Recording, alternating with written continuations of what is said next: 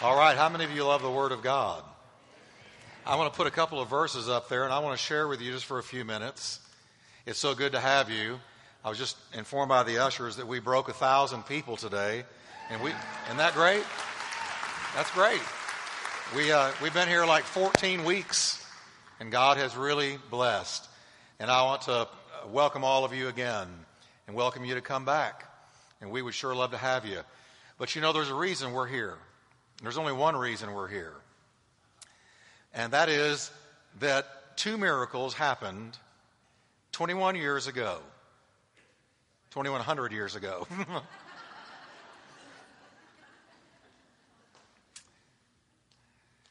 and those miracles have changed history. And that's why we're here. Jesus was born of a virgin. That was the first miracle. And the second miracle was he rose from the dead. So we're going to read about it. And that's why our church is here. And that's why we minister this message to you and minister to you from week to week. Here it is. This is the Easter story as relayed by Dr. Luke. And it says, But very early on Sunday morning, the women went to the tomb, taking the spices they had prepared. They found that the stone had been rolled away from the entrance. So they went in, but they didn't find the body of the Lord Jesus.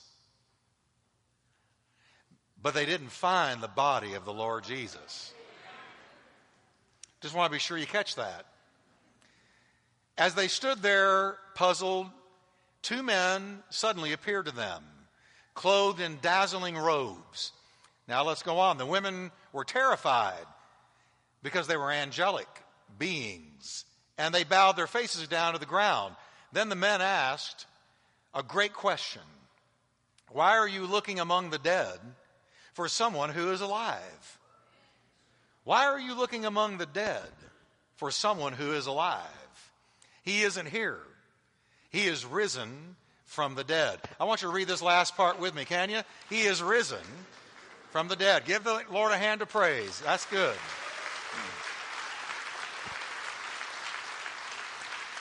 Amen. Father, I thank you for your word. Help us, Lord, to have the resurrection dawn on us in a way that maybe it never has. And we thank you for it in Jesus' name. Amen. Thank you. You can be seated. And I want to just go into this for a few minutes and talk to you about what I want to call the power of empty. The power of empty. It says here that we had several women, several women uh, approaching the tomb where Jesus had been buried. And here's who these women were. One of them was Mary Magdalene, who we hear a lot about in our day. A lot of weird things. Married to Jesus, had a child by Jesus, all blasphemous statements. Because this is not what Mary Magdalene was about. I guess I'm getting a little pop in here.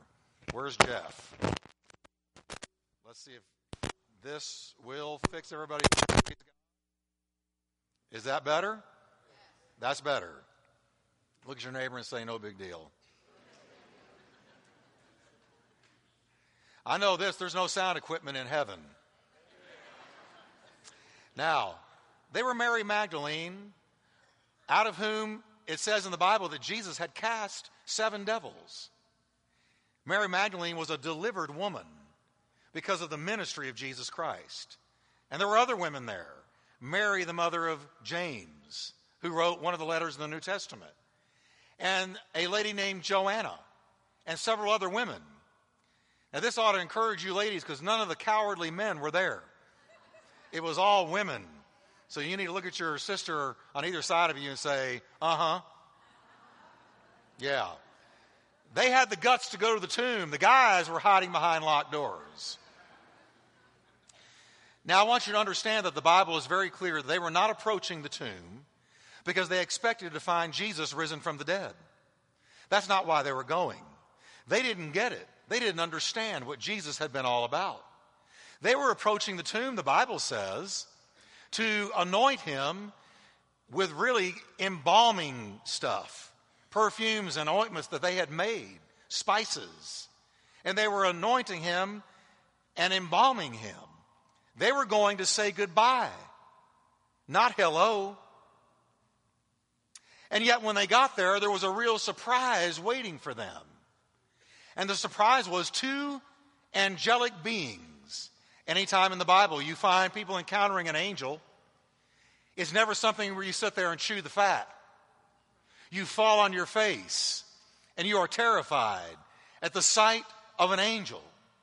And this is what they did. There were two men in dazzling white clothes. And they looked in and they saw that Jesus was not there. The tomb they expected to find full was empty.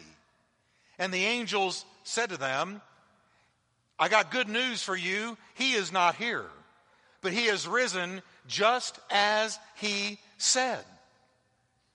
Well, so here you've got these two women. They're thrilled, they're shocked, they're stunned. Now, how many of you can say usually empty is a negative? Empty is a negative. If your car is running on empty, that's a negative. Or your bank account is empty, can you say amen if that's a negative? Boy, I got that in the early service. That's the biggest amen I got. You better know when that bank account's empty, it's a, yeah, it's a negative. Or when your stomach empty is empty, it's a negative. Or in my case, if your coffee cup is empty, it's a negative. Empty is a bad thing. If your energy level is running on empty, or the love in your marriage is running on empty, or your kids have grown up and they've moved out and you thought you would rejoice, but now this, the house is strangely empty. Empty is a negative there. But what the Bible wants us to understand is there is a time and a moment in history when empty was not a negative, empty was a positive, empty was a good thing, empty was good news. When empty brought hope to discourage hearts, empty brought hope, empty lifted the downcast, empty changed everything. When these ladies looked into that tomb and it was empty, it changed their lives. I've been there. I went to Jerusalem on a trip. And we went all through the Holy Land. I saw where they conjecture that Elijah was raptured into heaven with the chariots of fire. I was taken through all the place, the Garden of Gethsemane and all of that. But I'll never forget seeing the empty tomb. There was about 30 of us in a line. And we stopped at the tomb and everybody was kind of able to look in for just for a brief second and take a picture and move on because there was always another tour behind you. But we got about 20 or 30 yards down the way and I realized that I'd forgotten something back there. I think it was my Bible. And so I had to go back and I went back alone. And I remember thinking, well, I'm going to have to barge into another group and go get my Bible and, and make a nuisance of myself. But when I got there, nobody was there. And I was all alone at the empty tomb. And so I remember I looked in and I thought, well, there's nobody here. Nobody's going to know. Why not? I'll probably never be here again, or at least it'll be a long time. And I crawled into the empty tomb. And I sat down in the empty tomb. And I just sat there and I allowed empty to shout at me. Because I thought my life was changed when I was 16 years old sitting in juvenile detention center, I heard the story of Jesus Christ. And when I heard the story of Jesus Christ, something spoke to my heart. Something grabbed a hold of my soul. Something touched me. And my life was changed when I accepted Christ. I found out that He was not just a religion or just a first century inspirational personality, but He was a living Christ who lives today and can come into your heart by the power of the Holy Spirit and live there and change you and rearrange you and do things in your life that you could never do on your own. And, and I was changed by this empty tomb. But I remember I sat in there and I wept as it just washed over me that one day, and I'll catch this everybody, one day a dead body lay there. And it was wrapped in grave clothes. And that dead body was the body of Jesus Christ, the Son of God. And on the third day, something happened in that tomb. The Holy Spirit moved into that tomb. It was the power of resurrection. Resurrection. It was resurrection power. And it moved into that tomb. And it moved across the dead body of Jesus. And that dead body of Jesus sucked in a breath for the first time in three days and nights. Then he sat up, opened his eyes, stood up, got out of the grave clothes as he stood up. They were left lying there where they had laid him, the headpiece where his head moved through it, the body parts where his body had moved through it. It was laying there with no body in it. He got up and he walked out as the angels moved that stone. And as I thought about that, I wept and I rejoiced and I thanked God. We're not talking about Muhammad. We're not talking about Buddha. We're not talking about Confucius. We're not talking about Zoroaster. We're talking about the one and only Son of God who is the only religious leader, it goes without saying, who ever got up from the dead.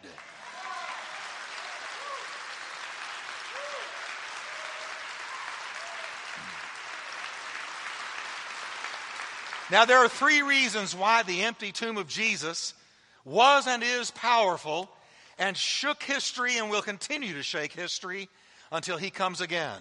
I want you to listen to this. Those of you who are uncertain about Christianity, uncertain about Jesus, I want to tell you why that empty tomb is powerful. First of all, because Jesus' resurrection was a fulfillment of Bible prophecy. The ancient prophets of Israel predicted that a Messiah would come. They predicted, predicted this Messiah would suffer for us, be persecuted for us, would be whipped and beaten and bruised and abused for us, that he would be crucified for us. But they also predicted these ancient prophets of Israel who lived a thousand years before Jesus walked the earth. They predicted that he would get up from the dead. Listen to what King David, who was not only a king but also a prophet, listen to what he wrote. He said, Therefore my heart is glad and my tongue rejoices. My body also will rest secure, because you will not let your Holy One see decay. Listen to another version. You will not leave my soul among the dead, or allow your Holy One to rot in the grave. The ancient prophet said the Messiah would die and be buried, but that God would not allow his body to rot in the grave, that he would not experience rigor mortis, that he would not die normally. Though he died truly, yet the Bible predicts that he would get up from the grave. Another verse says, But as for me, God will redeem my life. He will snatch me from the power of the grave. This one, it was predicted, would die, but would not be left in the grave.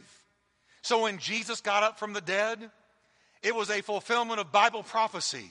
And I want you to understand, I'm not talking about a, a, a, fable, a myth, a Brothers Grimm fairy tale. I'm not talking about an idea or a philosophy. I'm talking about a man named Jesus who claimed to be the Messiah the ancient prophets had predicted. He walked on water. He raised the dead. He cast out devils, healed the sick, preached and taught like no man has ever spoken. Even Jesus himself told his followers that he would be killed one day, but that he would rise again on the third day. Now, if you say that, you are either totally psychopathically insane or you are who you say you are. Jesus said, The Son of Man is being betrayed into the hands of men, and they will kill him. And after he is killed, he will rise again the third day. He will rise again the third day. This is the power of empty. Isn't it a beautiful empty? In that tomb, a beautiful empty? When Jesus rose from the dead, I really do believe that Isaiah shouted from heaven. I believe that Jeremiah wept with joy.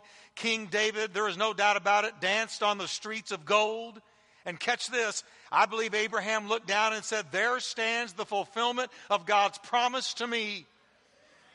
The Lord Jesus Christ, born of a virgin, lived among us, died for our sins, took our punishment, took our sicknesses on himself, became the scapegoat for you and me and then rose again on the third day so that we also can live. Jesus Christ, the Son of God, the lover of our soul, the darling of our heart, the resurrection and the life.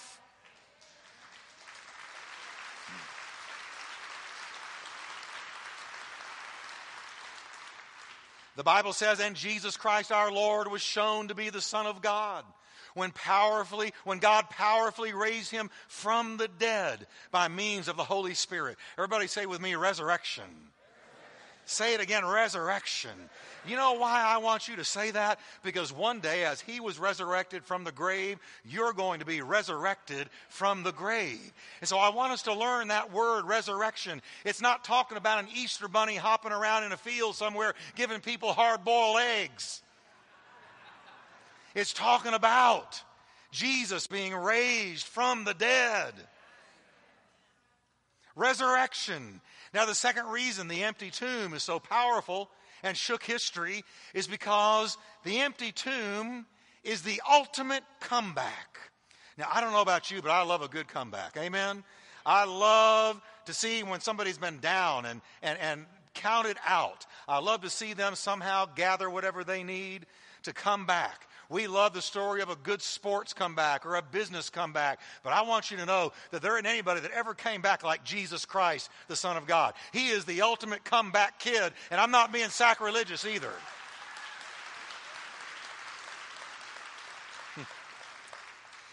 And the reason we like to see a good comeback, or the reason I love biographies, I read about people who came back all the time, is it inspires hope that though things are bad and the clouds over us are dark, there is hope that it can turn and the sun can shine again. And that's why we're here on Easter Sunday. Because I've got good news for you. I hope you didn't come to hear a sermonette for Christianettes. I don't have one. I came to tell you that no matter how down you are, you can come back because of the power of Jesus Christ.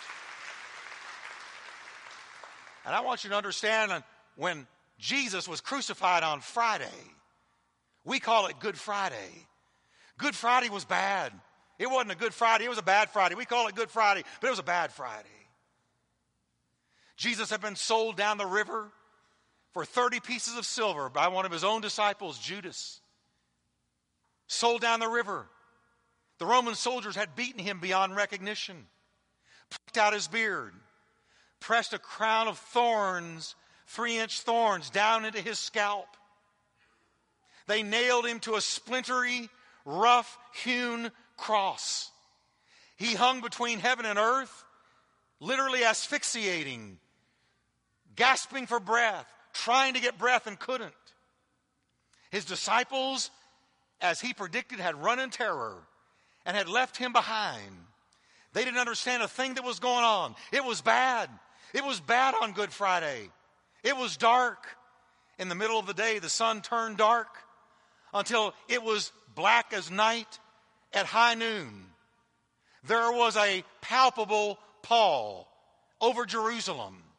People who walked out of their houses looked up and saw that where the sun had been shining, it had eclipsed, and it was like midnight in the middle of the day.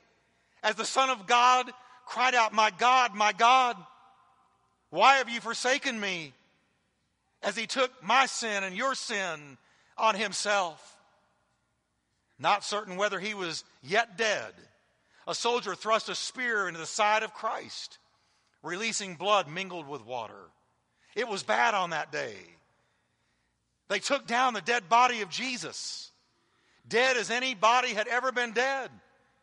And when they took that body down, to the disciples, their dream had died. They followed him for three and a half years. Their dream had died. To Mary Magdalene, her deliverer had died. To Jesus' mother, her son had died. It was bad. But that was Friday. I said that was Friday. We all have Fridays in our life. You know what a Friday is? A Friday is when your worst train wrecks happen. A Friday is when it seems like nothing can go right for you. A Friday is when a loved one dies. A Friday is when a spouse walks in and says, I'm walking out, and you don't understand why. A Friday is when the doctor looks at you and says, I'm sorry, and gives you a bad report. A Friday is when a sin gets the best of you, or hope is down for the count. That's Friday. But hallelujah, though it's dark on the inside, God is still shining on the outside. And you know what Jesus shows us? He shows us that even though it's Friday, Sunday is coming. And I want you to catch that now. Even though it's Friday, Sunday is coming. I want you to turn to your neighbor and tell him Sunday is coming. See, the message of Easter is no matter how bad it looks, no matter how dark it is, no matter how grim it seems, Sunday is coming. I came to talk to you today about resurrection. Jesus said to the two sisters, Mary and Martha, at the tomb of their brother, they said, He said to them, Did I not say to you that if you would believe, you would see the glory of God? Mary and Martha, I know it's dark. Your brother is dead. I know it looks grim. It couldn't get any worse. He's been down there for four days. But I'm telling you that if you will believe, you will see the glory of God. Sunday is coming. People out there who don't have faith in God don't know this. When Fridays arrive, Fridays stay. But the Bible says concerning the believer, weeping endures for a night, but joy comes in the morning. It may look bad, but joy comes in the morning. With God, joy comes in the morning. Jesus said to them, I am the resurrection and I am the life. He said, Now you have said to me, if you'd only been here, my brother wouldn't have died. And then the other one said, And I know someday he'll rise again. But Jesus looked them in the eye and said, You don't get it. I'm telling you, I am the resurrection and the life. Where I am, there is resurrection. I am the resurrection and the life. And though you die, you shall live. Because I'm here for you now. Can I tell you, He's there for you now in your marriage. He's there for you now in your singleness.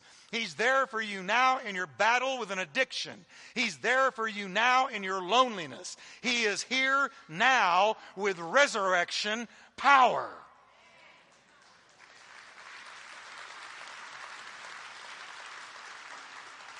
And you know what? I'm a word guy. I love words. And I looked up the word resurrection, and it comes from a Greek word. You know what it means? To stand up again. To stand up again. I am the resurrection and the life. I am the stand up again. And if I'm in you, guess what? You're going to stand up again. I hope you came to hear this because I came to preach it.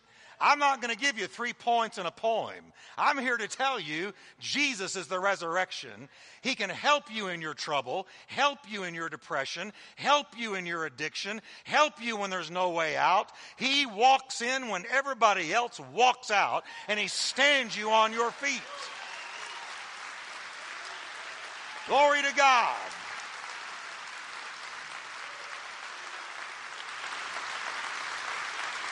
Amen.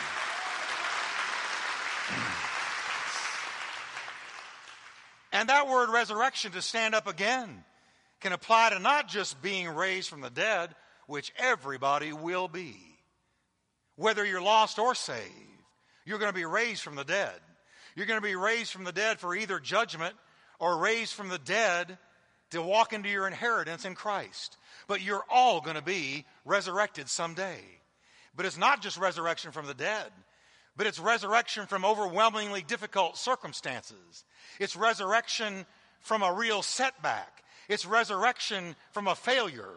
It is resurrection. God can make you stand up again. I got news for you. When circumstances say it's over, resurrection says, not yet. When your enemies say, that's it for them, resurrection says, not yet. When weariness and disappointment knock the wind out of you, and you say to yourself, perhaps I never will come back, Resurrection says, I major in comebacks. You see, the same power that went into that tomb and raised Jesus from the dead, that same power lives in you. That's why when you didn't think you could take another step, you went ahead and ran a mile. That's why when they have said to you, it's over for you, here you are again. Some of you, what are you doing in church? You got beat up last year. You had setbacks last year. You were down for the count last year. But here you are in church again on a Sunday morning with your hands raised saying, He is the resurrection and the life.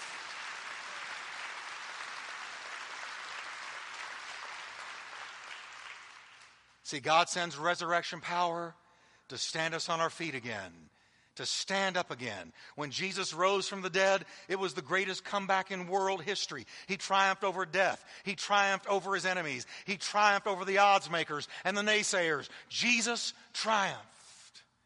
And finally, the empty tomb is the ultimate hope. It's the ultimate hope of a better world to come. Can I tell you something about Jesus? He's not a Democrat. He's not a Republican. He's not a libertarian. He's not a politician at all. He's a king. You don't have to vote for him. You don't get to vote for him. He's going to be the king no matter what you think. He's coming back someday. And I want you to know that it's soon, very soon. Jesus said, when you see all these things happening around you, you better lift up your head, for your redemption draws nigh. The day is going to come when God's going to turn to the Son and say, Go get your bride. And the Son's going to turn to the angel and say, Blow that trumpet, Gabriel. And Gabriel's going to blow that trumpet. Say, Pastor Jeff, do you really believe that? Ah, if I had been living back in Jesus' day before he was born and had been telling people, I'm expecting a Messiah to come. He's going to be born of a virgin. They'd have told me I was crazy then, but I wouldn't have been crazy then, and I'm not crazy now.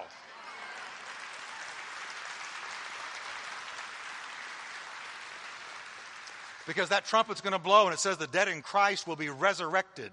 They will come out of the graves first. And those of us who are alive and worshiping God and walking with Him are going to be instantly snatched up into the heavens, and so shall we ever be with the Lord. And you ought to be looking for that day. And if you're in a church that says that's not going to happen, run, don't walk out of there. Because He's coming back. And the Bible says that that is our hope. It's the ultimate hope of a better day coming. Terrorism isn't going to win the day. No political party is going to win the day or bring all the answers. It's going to come through Jesus Christ. Hope is when you wake up in the morning excited about your life. Hope is the oxygen necessary for a healthy soul. Hope is one of the fruits that drop off the tree of the resurrection. Hope. Listen to what the Bible says. The Bible says, Praise be to the God and Father of our Lord Jesus Christ. In his great mercy, he has given us new birth into a living hope through the resurrection of Jesus Christ from the dead.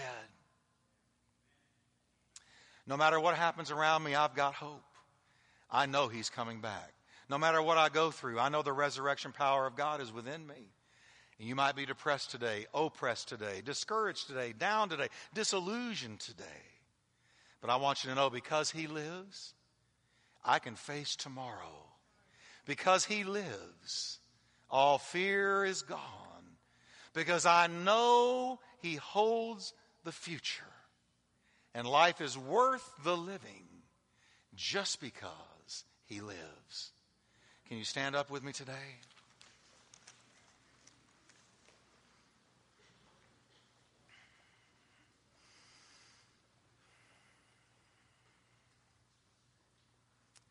Heavenly Father, I thank you that resurrection power is in this room. And I thank you, Lord, that you're here to set people free. And Lord, I know marriages are in trouble here and people are battling temptations in which they have fallen and now they feel like there's no hope. Lord, I thank you that there is hope because you live. And so, Lord, I pray the resurrection power of the Holy Spirit will move in this place. With every head bowed, if you can say, Pastor Jeff, I used to walk with the Lord, but I've gotten away from him. And I don't even know how it happened. It seemed that one day I woke up and I was just kind of away from God. Did you know that He's calling you to Himself? He wants to bless you again, wants to minister to you again. You don't need to stay down, you don't need to stay away. What a great Sunday, Easter Sunday, to come back to Him and say, Lord, I want to walk with you again. Maybe you've never, ever said, Jesus, come into my heart. Be my Savior and Lord. I'm asking you, Lord, to move and touch me. I want that resurrection power living in me. It can happen to you today. I did it in juvenile home years and years ago, 38 years ago. But something happened in my heart that night, and it began a lifelong change. And it can happen with you. If you can say, Pastor Jeff, I'm in one of those two categories. I used to walk with him, but I've gotten away, or I need the new birth in my life today. I'm going to ask you to raise your hand right where you are. Don't be afraid of what anybody around you thinks. Slip your hand up. God bless you, and you, and you.